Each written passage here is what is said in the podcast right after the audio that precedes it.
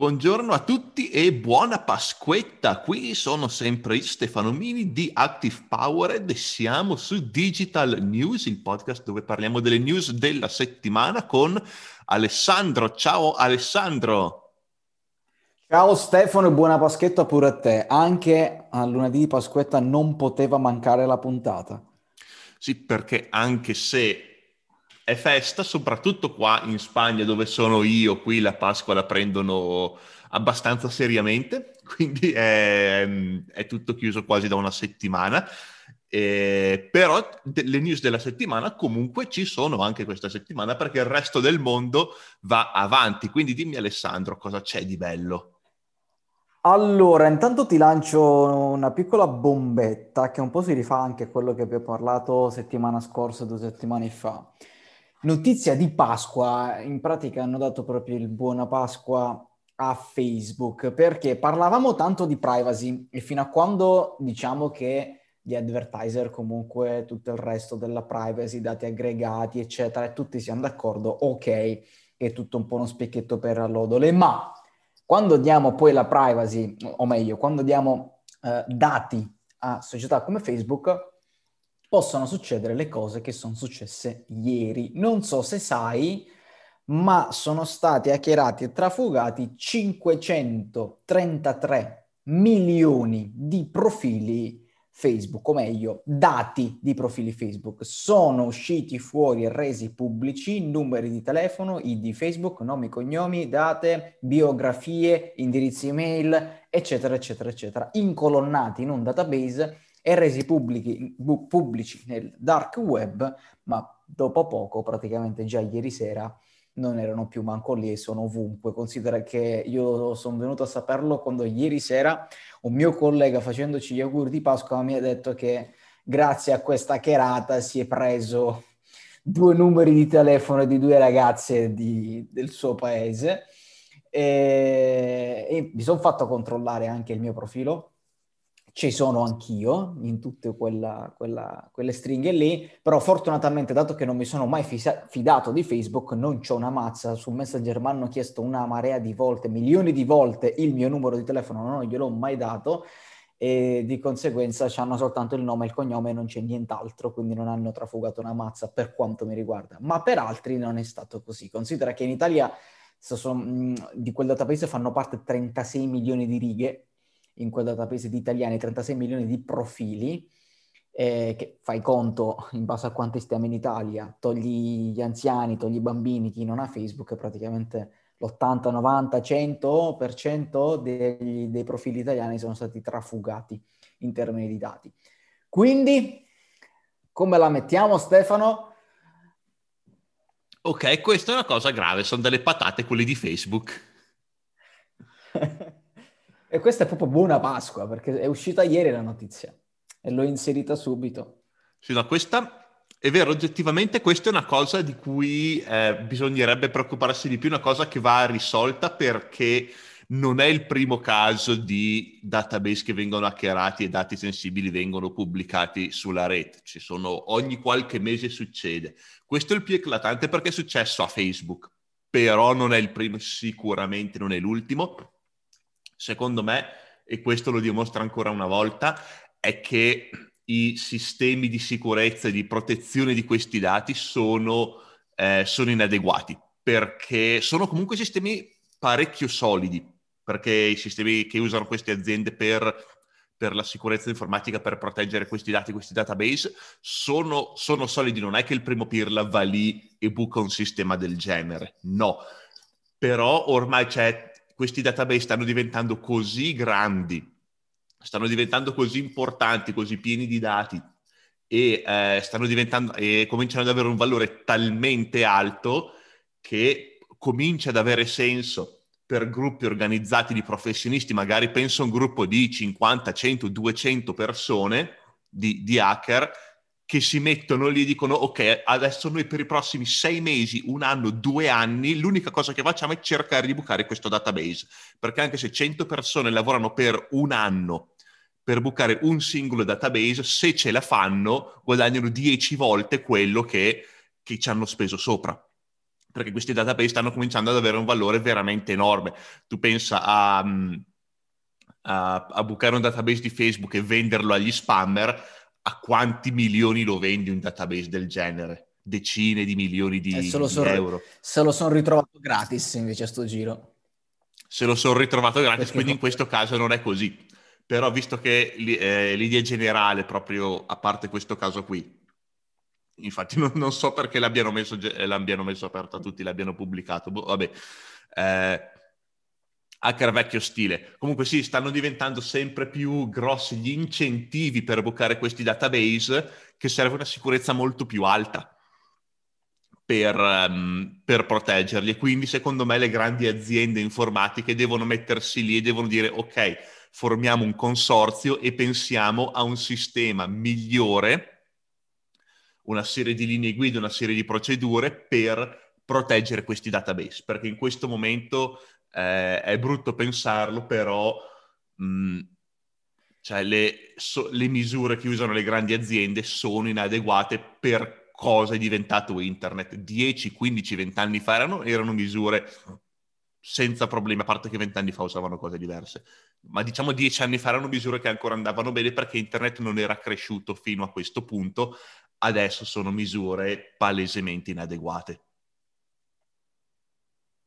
Allora, considera una piccola, mh, dato che te hai nominato anche quello che c'era dieci anni fa, vent'anni fa, eccetera, una piccola curiosità che mi è rimasta impressa dai tempi dell'università. Il mio professore di reti, di calcolatori, mi diceva, ci diceva sempre, sempre la stessa cosa, ovvero la sicurezza informatica sarà sempre, eh, a meno che, ci arrivo dopo, eh, sarà sempre una pezza perché quando hanno costruito, quando hanno inventato e lanciato internet, l'hanno lanciato senza pensare alla sicurezza. Quindi l'hanno lanciato libero, l'hanno lanciato aperto, l'hanno lasciato eh, totalmente così. Poi il problema della sicurezza è venuto dopo, ma è venuto dopo in una fase in cui internet era già ovunque, era già stato impiantato, era già utilizzato da un bel po' di persone, era già nel mondo e di conseguenza per, mh, non si è mai avuto il coraggio di stoppare internet e riprogettarlo da zero così che la base fosse sicura. Quindi di conseguenza a tutti i protocolli eccetera. Sono tutte delle pezze per cercare di rendere sicuro internet, ma non lo sarà mai, ci sarà sempre il modo di bucarlo, mi diceva eh, mi diceva il nostro professore, l'unico modo per renderlo sicuro al 100% sarebbe quello di dire aspetta, chiudiamo internet, lo spegniamo per una settimana, due settimane, un mese, il tempo che noi lanciamo il nuovo internet che abbiamo progettato in cui già la base, alla base di partenza è pensato per la sicurezza e lì potremmo parlare di un internet sicuro. Ma fin- questa cosa non succederà mai perché oggi viviamo e staccare internet per un mese è impensabile e quindi di conseguenza lui mi ha detto che si andrà avanti sempre così. Pezza, buco, pezza, buco, pezza, buco, pezza, buco senza mai fine perché secondo lui non sarà mai possibile rendere sicuro al 100% internet per come è stato fatto, per come è stato pensato alla sua nascita. Mm, questo quanti anni fa era che ti ha detto questa cosa? Ai tempi dell'università, significa che, se non ricordo male, era il 2011 o 2012. Ok, perché... Mh, mm, ok, capisco questo punto di vista, ma d'altra parte ci sono delle misure di sicurezza informatica che veramente sono inattaccabili. Per dire, la blockchain è oggettivamente un sistema che tu puoi fare quello che vuoi, tu la blockchain non la buchi, punto.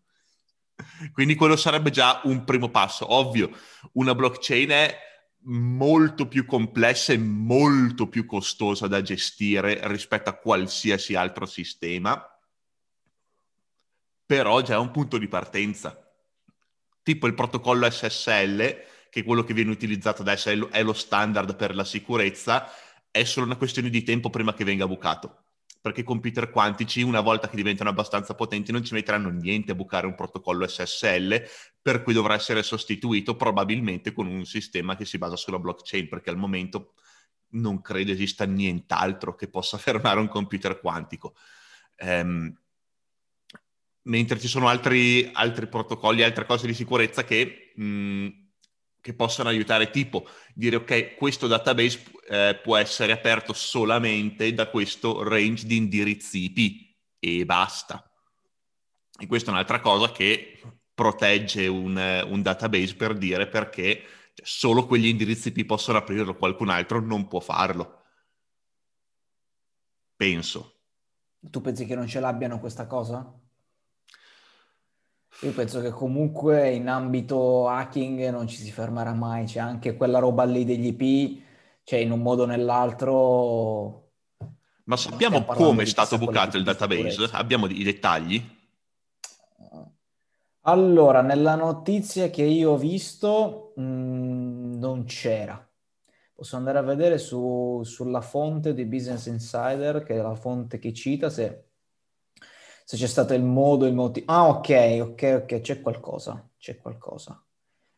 Allora, in pratica c'era un buco che Facebook aveva mh, riempito nel 2019, cioè l'aveva sistemato nel 2019 e quindi da quello che sto leggendo qui in realtà i dati sono stati presi prima, ma sono stati resi pubblici oggi. Ah, ok. Questa, questa è una bella notizia però effettivamente, che dal 2019 ad oggi sono stati resi pubblici oggi. E eh, secondo me dal 2019 ad oggi li hanno venduti. Esatto, e ad oggi sono gratis. Effettivamente adesso torna un po' di più. Perché nella t- notizia riportata non c'era questo dettaglio, nella, nella, fonte sì. Ok, quindi non è qualcosa che non si può patchare questo, questo bug che hanno trovato, è qualcosa che ha sbagliato Facebook. E torniamo all'argomento cioè, che dicevo prima. Già nel... Esatto, l'hanno già patchato praticamente nel 2019. Ah, ok, quindi torniamo a quello che dicevo prima, che le misure di sicurezza attuali che usano le aziende sono inadeguate, devono pensare a qualcosa di meglio. Direi di sì. E, guarda, io ogni volta che si parla di Facebook non spendo belle parole, ma noto sempre una sorta di menefreghismo per tutte queste cose di, di Facebook e grazie al cavolo tu mi dirai, però cavolo c'è sempre Facebook nel mezzo, ci sono una tonnellata di altre aziende che hanno uh, una catervata di dati, ma soltanto Facebook gira e rigira escene in queste notizie di sto tipo con uh, dati bucati, dati persi. No, no, non ti preoccupare, eh... ce ne sono eh, veramente tanti, ma veramente, veramente tanti di questi tipi di attacchi, solo che gli altri, visto che sono aziende non conosciute e che non, non va di modo dare sì. contro queste altre aziende, non viene, non viene, resa pubblica la notizia, però l'altro mese è stato bloccato, mh, è bucato CD Projekt Red, per dire, che è una grossa azienda polacca. Sì, sì, no, ma le piccole... Quanto un paio d'anni fa è stato bloccato Sony è bucato Sony. Ma anche Canva. Sony.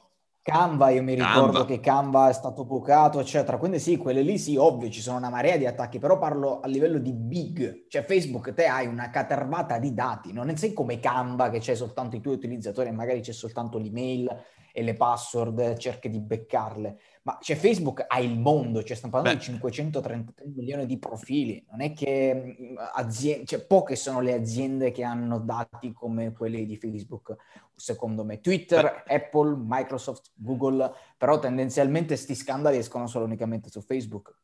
No, un paio d'anni fa è stato bucato l'intero database utenti di Sony, quindi chiunque si stato, era registrato alla PlayStation Network, dati bucati, per dirne una. Seriamente, eh? Questa me l'ero persa io. Sì, sì. Aspetta che me la cerco. Credo Questa sia stato un paio d'anni fa, forse tre. Vabbè, io ce l'ho un PlayStation Network, Stefano. Non so tu. Io no. non ne sapevo niente. Vabbè. Comunque, fatto sta che internet ad oggi, e non so se lo sarà mai, eh, un posto sicuro per i, propri da- propri, per i propri dati. Io sono un fanatico di queste cose, cerco sempre di non dare dati a chi, eh, quantomeno dati sensibili. Eh, cerco sempre di dare password totalmente diverse e uniche per ogni piattaforma, questo lo consiglio a tutti perché ci sono una marea di persone, ma persone che parlo io anche di consulenti che hanno dati di clienti, accessi a Stripe, a PayPal, ehm, accessi a siti clienti aziendali, agenzie che non prestano attenzione a, a come si interfacciano sul, sul mondo del web, non proteggono i propri siti, non mettono ancora la doppia autenticazione da nessuna parte, non um, mettono magari una password uguale per tutti, cioè questo è pazzesco perché internet non è un posto sicuro, secondo me non lo sarà mai, quindi bisogna sempre, sempre, sempre cercare di continuare a mettere le pezze di cui parlavo prima, senza fine, mai fidarsi del tutto, del dire basta, piattaforma è troppo sicura, me ne sto tranquillo. Ok, la piattaforma è troppo sicura, qualunque essa sia, ma proteggiti pure tu. Anche perché l'errore più grosso è quello che non si potrà mai correggere. Questo, secondo me, a cui magari si riferiva il tuo professore, più che alla parte tecnica, la parte umana. L'errore umano ci sarà sempre. Puoi costruire una piattaforma anche perfetta, ma con l'errore umano da qualche parte si entra sempre. E mi ricollego qui dicendo, ragazzi, eh, andatevi a leggere il mega articolo che ho fatto sul blog di Active Powered sulla sicurezza informatica. Almeno il vostro errore umano magari lo tamponate magari quello di Facebook no, ma il vostro errore umano che è quello che in genere vi fa perdere i dati, è quello più pericoloso, almeno quello lo correggete. Ok, intanto chiudiamo questa news con la piccola curiosità a chi se lo stava chiedendo. Sony è una notizia del 2011. Ecco 2011, sono già passati dieci anni.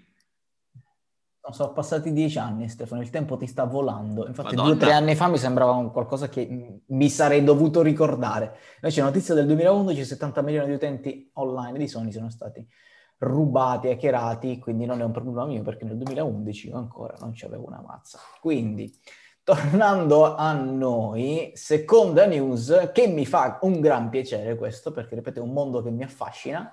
È che Microsoft ha chiuso un contratto di 10 anni con il Dipartimento della Difesa USA per la fornitura di tecnologia AR, quindi augmented reality. Uh, l'accordo prevede 120.000 cuffie HoloLens costruite su misura, l'obiettivo di aiutare i soldati per avere consapevolezza, condividere informazioni, obiettivi, dati tattici e visione notturna, quindi un po' quei visori futuristici che vedevamo nei film sono realtà. Sì, è... Per i soldati del futuro in realtà sono quelli del presente, da adesso. Oddio, da adesso stanno facendo degli esperimenti. Allora, il Dipartimento della Difesa americano è conosciuto per fare esperimenti su qualsiasi cosa. Loro si dicono, ma questo ha un 5% di possibilità di essere una buona idea, lo faccio. Quindi diciamo che anche questa cosa qui, poi non so in che fase è, perché non, non so di questa notizia, ma non so in che fase è lo sviluppo, ma No, la fase è un accordo. C'è un accordo e stiamo parlando di 22 miliardi. Ok, che per il Dipartimento della Difesa 22 miliardi non sono niente, quindi è ben possibile che sia solo un esperimento che stanno facendo. Dicono, ma questa cosa potrebbe funzionare. Io ci do un c- magari loro stanno dicendo 5% che funziona, il 95% che è una gran cagata. E lo fanno per dire quel, se, se, faccio, se faccio questa cosa 20 volte trovo una buona idea. Quindi può essere che stiano facendo una cosa del genere, è normale che lo faccia il Dipartimento della Difesa americano. E... So, però... è una figata. Ho, ho, la stessa opinione che ho con quello di cui parlavamo così la settimana scorsa del, um, dell'assistente vocale di Siri, Google no, Assistant. Paio, forse un paio di settimane fa. Una un paio di settimane fa. L'idea è quella, il futuro c'è, perché il futuro va in quella direzione ma il presente non lo so. Come dicevo per l'assistente vocale, adesso che non sa veramente quello che dici, devi sapere tu come parlare all'assistente vocale. Eh, stessa cosa con la... e quindi è, è limitato nell'utilizzo che ha la stessa cosa per la realtà aumentata e la realtà virtuale, che in questo momento secondo me non è ancora al, al livello al quale lo si può usare come nei film. In futuro sarà così, probabilmente eh, magari non con l'occhiale ma direttamente col telefono, che è la cosa più semplice secondo me. No, beh, con i soldati no, come fai a mirare? Con i soldati no, con ah, i soldati con no. Soldati. Però in questo momento sì può essere usato, parlo dei soldati sempre in maniera più eh, appunto domotico, come dicevamo sempre dell'assistente vocale, quindi è un display con delle informazioni che devono sapere che invece di o tirare fuori la radio, tirare fuori la mappa o tirare fuori quello che devono tirare fuori, le informazioni ce le hanno direttamente là, quello che gli serve. Ehm, però non lo vedo ancora come una vera intelligenza, intelligenza artificiale che, eh, con cui può interagire. e che interagisce con te e con l'ambiente circostante. In futuro sì. sarà così, ma adesso non lo è. Sì, infatti sarei curioso, ovviamente non lo vedremo mai, ma sarei curioso di vederlo questo specifico modellizzato, perché sicuramente sarà ottimizzato delle applicazioni uniche per loro, però non lo vedremo mai, o meglio, non so se ci saranno mai delle presentazioni, non penso proprio. Dubito, uh, dubito. non penso proprio. Quindi... Beh, girerà su Windows.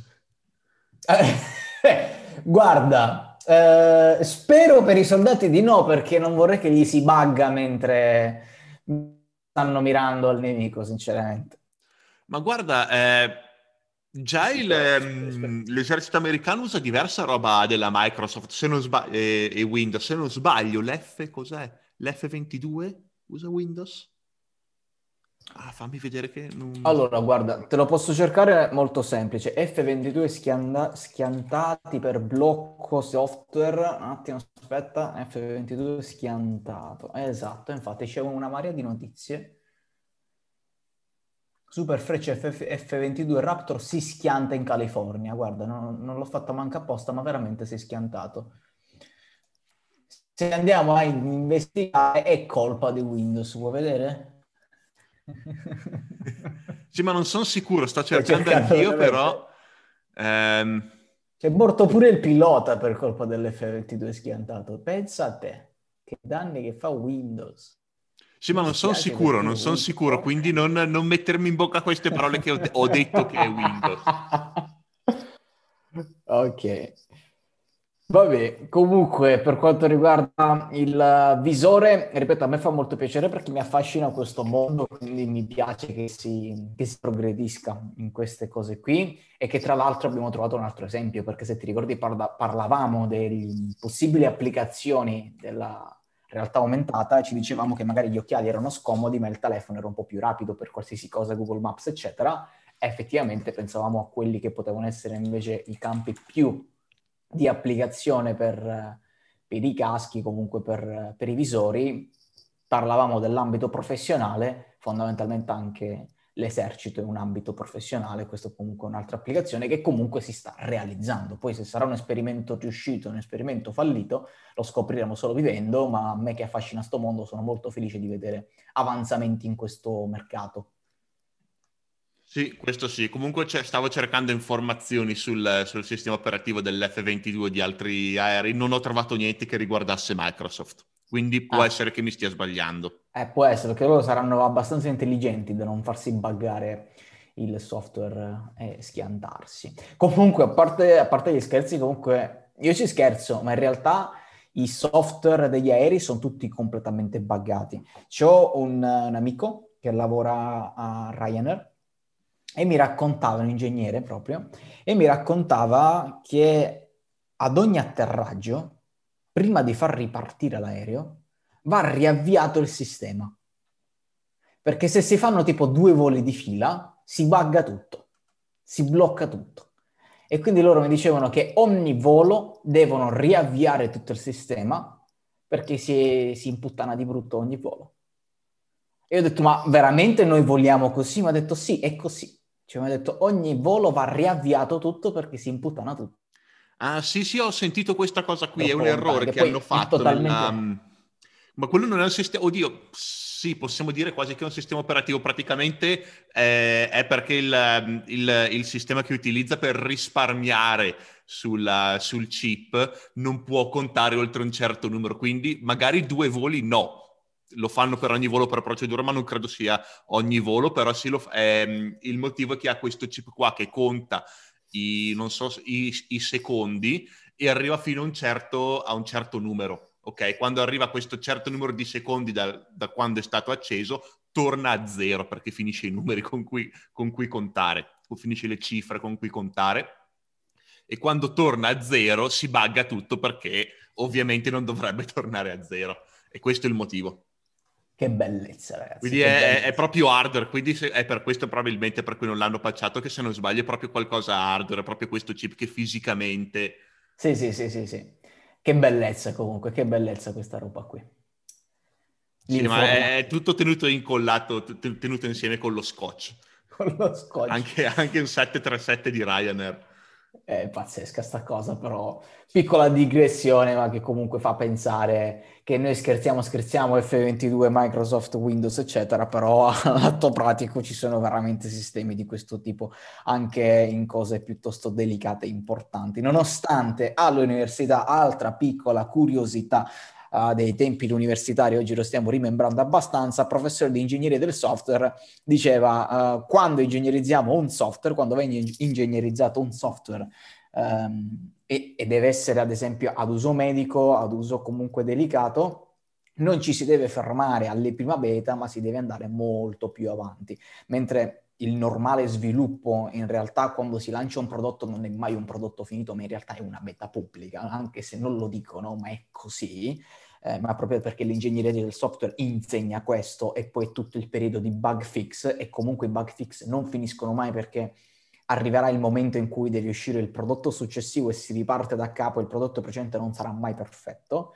Eh, per quanto riguarda le cose mediche, le cose delicate, il professore diceva c'è una prassi che si deve andare più in là alla, rispetto allo standard di uscita di un prodotto però anche lì comunque in ambito medico, aerei, eccetera, non, non esiste un software perfetto, privo di bug e sicuro, tra, sicuro al 100%. Questa piccola digressione in più dai tempi dell'università. Sì, no, questo è vero, perché sono sistemi talmente complessi che è impossibile pensare a tutto.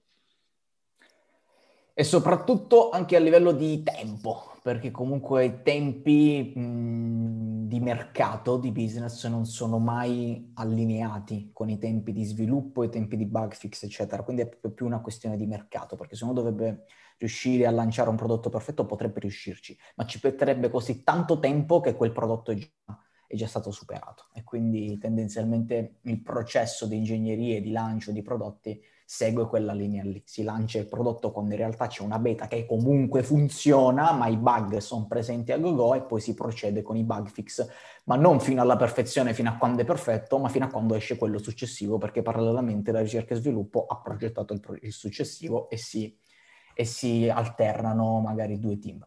Comunque, andando avanti, non perdendoci su questo, ci sono le ultime due news che sono un po' uh, più veloci, ovvero YouTube vuole nascondere il contatore di, dei dislike. Questo oh, secondo me è una cosa che ha i, pro, i, suoi pro e i suoi contro. Di sicuro ehm, il, il bottone dei dislike rimarrà. Quindi comunque noi potremo sempre cliccare su non mi piace su YouTube e meno male direi perché comunque è l'unico social, se io non ricordo male, che c'ha il tasto non mi piace. Facebook più di una volta voleva metterlo, invece poi ha messo le reaction e tutti gli altri che non ricordi male, possibilmente ricordo male, ma che io ricordi, YouTube è l'unico che c'ha il tasto non mi piace. Rimarrà il tasto, verrà continuato ad utilizzare per l'algoritmo, però semplicemente il contatore sparirà. Questi è i pro e i contro. L'hanno fatto per colpa di tutti gli hater che ormai stanno proliferando nei social e tanti youtuber che magari soltanto perché dall'altra parte gli stai sulle balle eh, ti mettono non mi piace e comunque fa il counter che comunque dà vista a, agli altri, magari chi vede il video, vede tanti mh, dislike, comunque non solo vede il video e invece meriterebbe di essere visto. Quindi pro è questa cosa qui che un po' si scoraggia gli hater a far mostrare il proprio non mi piace. Il contro è che, come qualsiasi funzionalità, se usata bene era comoda. Se io vedevo un video che aveva più non mi piace che mi piace, sapevo che era una cagata, non, la, non perdevo tempo a guardarla. Quindi pro e contro, però alla fine della fiera per i creator, secondo me, è positivo. Oddio, non so sinceramente. Per i creator o per il consumatore? Per il consumatore non è positivo, perché a me piaceva l'idea di avere il numero di non, di non, mi piace e quindi evitare un video. Ma per i creator seri sì, perché comunque si ritrovavano un po' danneggiati perché c'avevano un bel po' di hater che lasciavano il non mi piace tanto per. Quindi sì, ma è, è, un segnale di engagement comunque il non mi piace, quindi spingeva in su il video. No, no, lato algoritmo rimane e il non mi piace più che, no, più che lo spingeva in alto. Eh, ho capito, ma stai togliendo l'incentivo alle persone di mettere non, non, mi piace, quindi hai meno non mi piace, quindi ti spinge di meno il video. Quindi un video controverso te lo no, in realtà te lo spinge meno. al contrario, eh. Cosa? Il, il, mi piace te lo spinge in alto e il non mi piace te lo spinge in basso. No, non te lo spinge in basso il non mi piace. Sì, che io sappia sì, il non mi piace te lo spinge in basso. Cioè, è un segnale molto molto debole. Quindi se, se, uno lascia anche un commento hater, lo spinge in su. I commenti sì, perché i commenti non sono, non sono divisi. Io mi ero informato un po' su YouTube perché mi piaceva come mondo, come social, su come funzionasse. I commenti, qualunque tipo di commento te lo spinge in su perché conta il counter dei commenti. Il counter di like e dislike conta in percentuale, tanto è vero che te nella, nel, nel, nel lato creator te ti viene segnalato da, da, YouTube stesso un video che ha una percentuale più alta della tua media di dislike. E una media alta di dislike, soprattutto confrontandola con la tua media di like, danneggia il canale. Tu devi avere una percentuale eh, molto più alta di like che non dislike e mantenere una media molto bassa. Se già un video ti supera quella media di dislike, quel video va a fare una brutta fine. Così come in generale, se poi il, tutto il tuo intero canale ha una media di dislike più alta, il tuo canale praticamente sparisce dai radar di YouTube. Guarda, da quello che so, è, è un segnale molto indiretto il rapporto like-dislike, che in sé non conta granché il numero di dislike nel rapporto, ma quello che conta è che è un segnale che indica ok, occhio alle, pers- alle, persone non piace questo video, quindi dopo 10 secondi che lo guardano se ne vanno ed è questo che affossa il video il canale. Non il numero ah. di dislike, ma il fatto che le persone ah, dopo 10 secondi se ne vanno. Il tempo di visualizzazione. Esatto, quindi se uno vede un ah, video controverso, lo vede tutto, vede tutto il video, ma eh, emette un non mi piace perché, gli, perché è contrario a quell'opinione, però il video l'ha visto tutto, sale. Sì, il tempo di visualizzazione sta su, quindi nell'ordine di preferenza uh, di impatto comunque sul tuo video, il tempo di visualizzazione sta di più. Più un video viene visto mh, più a lungo, più minuti vengono visti, più minutaggio c'è nel tuo video, quello è sicuramente il, una delle prime variabili che Google e che YouTube comunque prende di mira per valutare il tuo video. Poi però uh, like dislike fa parte comunque delle variabili che utilizza l'algoritmo. Mm. Sì, te lo okay. posso garantire sta cosa perché comunque su YouTube sono piuttosto informato e mm, mi sono visto qualche video, qualche corsetto su come un po' incidere su YouTube e quant'altro. Quindi il minutaggio per loro è fondamentale. Tant'è vero che consiglio mh, anche ai fini di monetizzazione, eh, il a fare video di minimo 10 minuti, eh, perché la piattaforma funziona così e gli utenti sono abituati a vedere tanti, tanti minuti e quindi a YouTube interessa che un canale tenga incollato per vari minuti all'interno di un proprio video. Eh, però di conseguenza se quel video magari è visto tanto ma c'è un like dislike mh, esagerato tende comunque un po' a buttarti giù. Fa parte delle variabili. Fra le tante variabili che YouTube utilizza, che ovviamente le sa soltanto lui, poi le percentuali di quanto incide, poi lo si sa cosa incide più e cosa incide meno. Sicuramente il minutaggio è una delle prime variabili, ma il rapporto like-dislike eh, funziona, funziona come a vantaggio o a svantaggio del creator in base a questa media. Ah, ok, allora mi fido. Magari hanno cambiato, che io mi ricordo di aver sentito anni fa che il rapporto like-dislike era una misura che veniva guardata molto poco da Google. Magari hanno cambiato. Sì, sì, no, no, no. Di, di tenerne conto ne tengono conto. Sicuramente sarà una uh, variabile principale che sposta tanto gli equilibri, ma fa, fa. È come se fa. Ci sono pure gli alert per i creator, per video che stanno sparando la media di dislike. Ah, ok. E quindi questa è una news che ha dei pro e dei contro, secondo me lato creator dei pro e lato consumatore spesso in queste cose dei contro, perché alla fine ci mancano informazioni che per chi utilizzava questi bottoni seriamente eh, si ritrova delle informazioni mancanti e quindi non hai idea mai se quel video che stai per vedere è una gran cacata oppure no. Esatto, cioè io ho imparato a usarlo bene quel, quel, quel contatore lì perché a seconda del tipo di video so se so quale dovrebbe essere la percentuale di pro e contro e se dico ok, se per questo tipo di video è più bassa, cioè pro contro, like dislike, se la percentuale è più bassa, mm, dico alt, qui c'è qualcosa che non va. Esatto.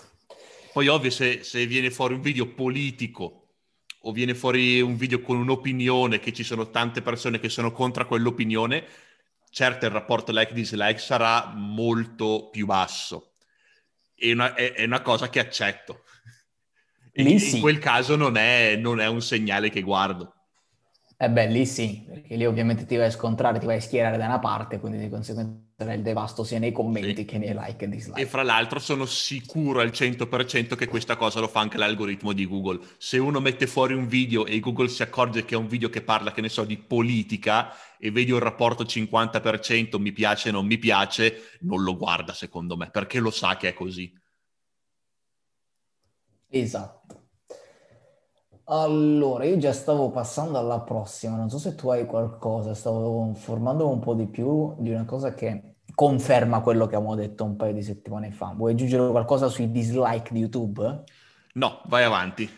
Allora, te la butto lì, l'ho lasciata per ultima apposta. Ne avevamo parlato di quando le notizie, ovviamente, come dicevamo, molto clickbait, la morte dei cookie, la morte del tracciamento di Google, ti ricorderai, abbiamo parlato qualche settimana fa. Io sono 15 anni che leggo la morte dell'email. eh vabbè, quello, la morte della SEO, la morte dell'email, questi titoli sono ovviamente favolosi. E, e ovviamente sta smentita è arrivata molto molto presto perché L'alternativa ai, Google, ai cookie di Google sono già online in testing, quindi già sono usciti del, uh, del materiale. Alla fine della fiera cambierà quasi una mazza, nel senso che c'è sicuramente più un'attenzione all'utente finale, ma non cambia una mazza anche per gli advertiser e quant'altro, perché eh, i nuovi cookie, diciamo così, l'alternativa ai cookie, ha l'acronimo di FLOC. Non dirmi tutta la pronuncia inglese perché è un casino, una frase immensa, però posso dirti è che hanno cambiato le regole mm, per gruppi di persone. Quindi ci sarà un'estensione, attualmente un'estensione Chrome che ti analizza all'interno del tuo dispositivo. Quindi non vengono inviati i tuoi dati a dei server, ma sarà il tuo browser che nel dispositivo localmente, farà uh, l'analisi, insomma, ti targetizza, eccetera, eccetera, prenderà appunti, diciamo così.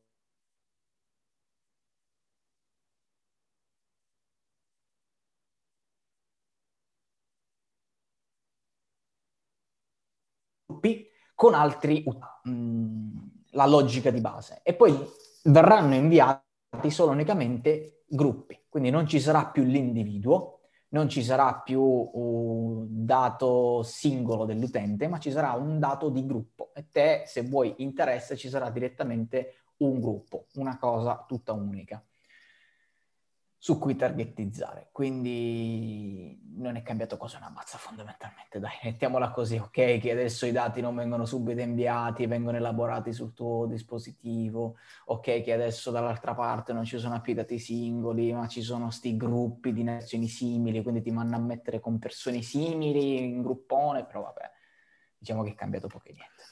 Ok, quindi ti danno gli stessi dati che sono sempre dati aggregati perché ti hanno sempre dato solo dati aggregati, questi sia Google che Facebook, però adesso hai più sicurezza che sia così.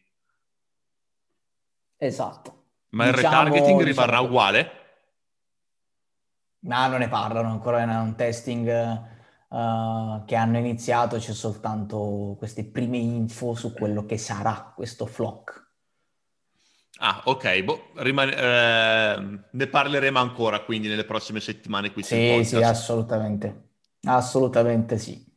Ok, per il dicono, dicono che, eh, dicono che si, ci si possa aspettare il 95% delle conversioni rispetto a, ai cookie, quindi un 5% di perdita, diciamo, in questo cambio di, di roba. Non so come l'abbiano calcolato, da dove venga questo numero, però hanno detto questo.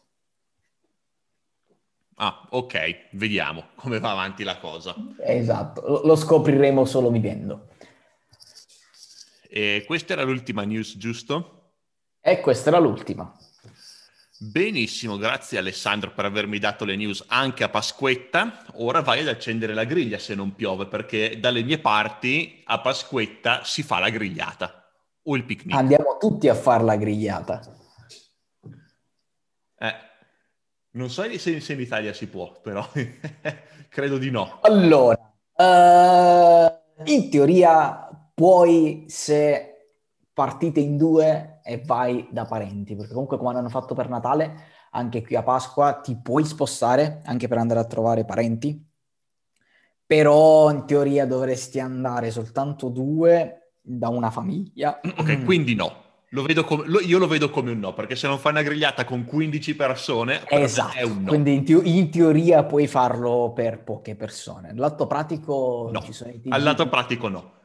Ci sono i TG pieni di multe che stanno facendo ovunque assembramenti a destra e a manca. Quindi in teoria no, la pratica diciamo, ognuno fa da sé. Vabbè, fer- fermiamoci qua perché esatto. se no facciamo un'altra puntata di, um, di, Digital News che non parla di Digital News ma di altre cose.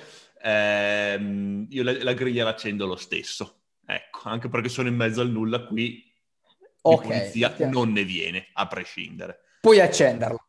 Posso fare quello che voglio. Puoi accenderla, sei tu e la griglia. Esatto. Non stai facendo assembramento perché le carni, l'agnello, eccetera, sono morti, quindi non possono trasmettere, quindi non, non stai facendo assembramento, puoi farlo.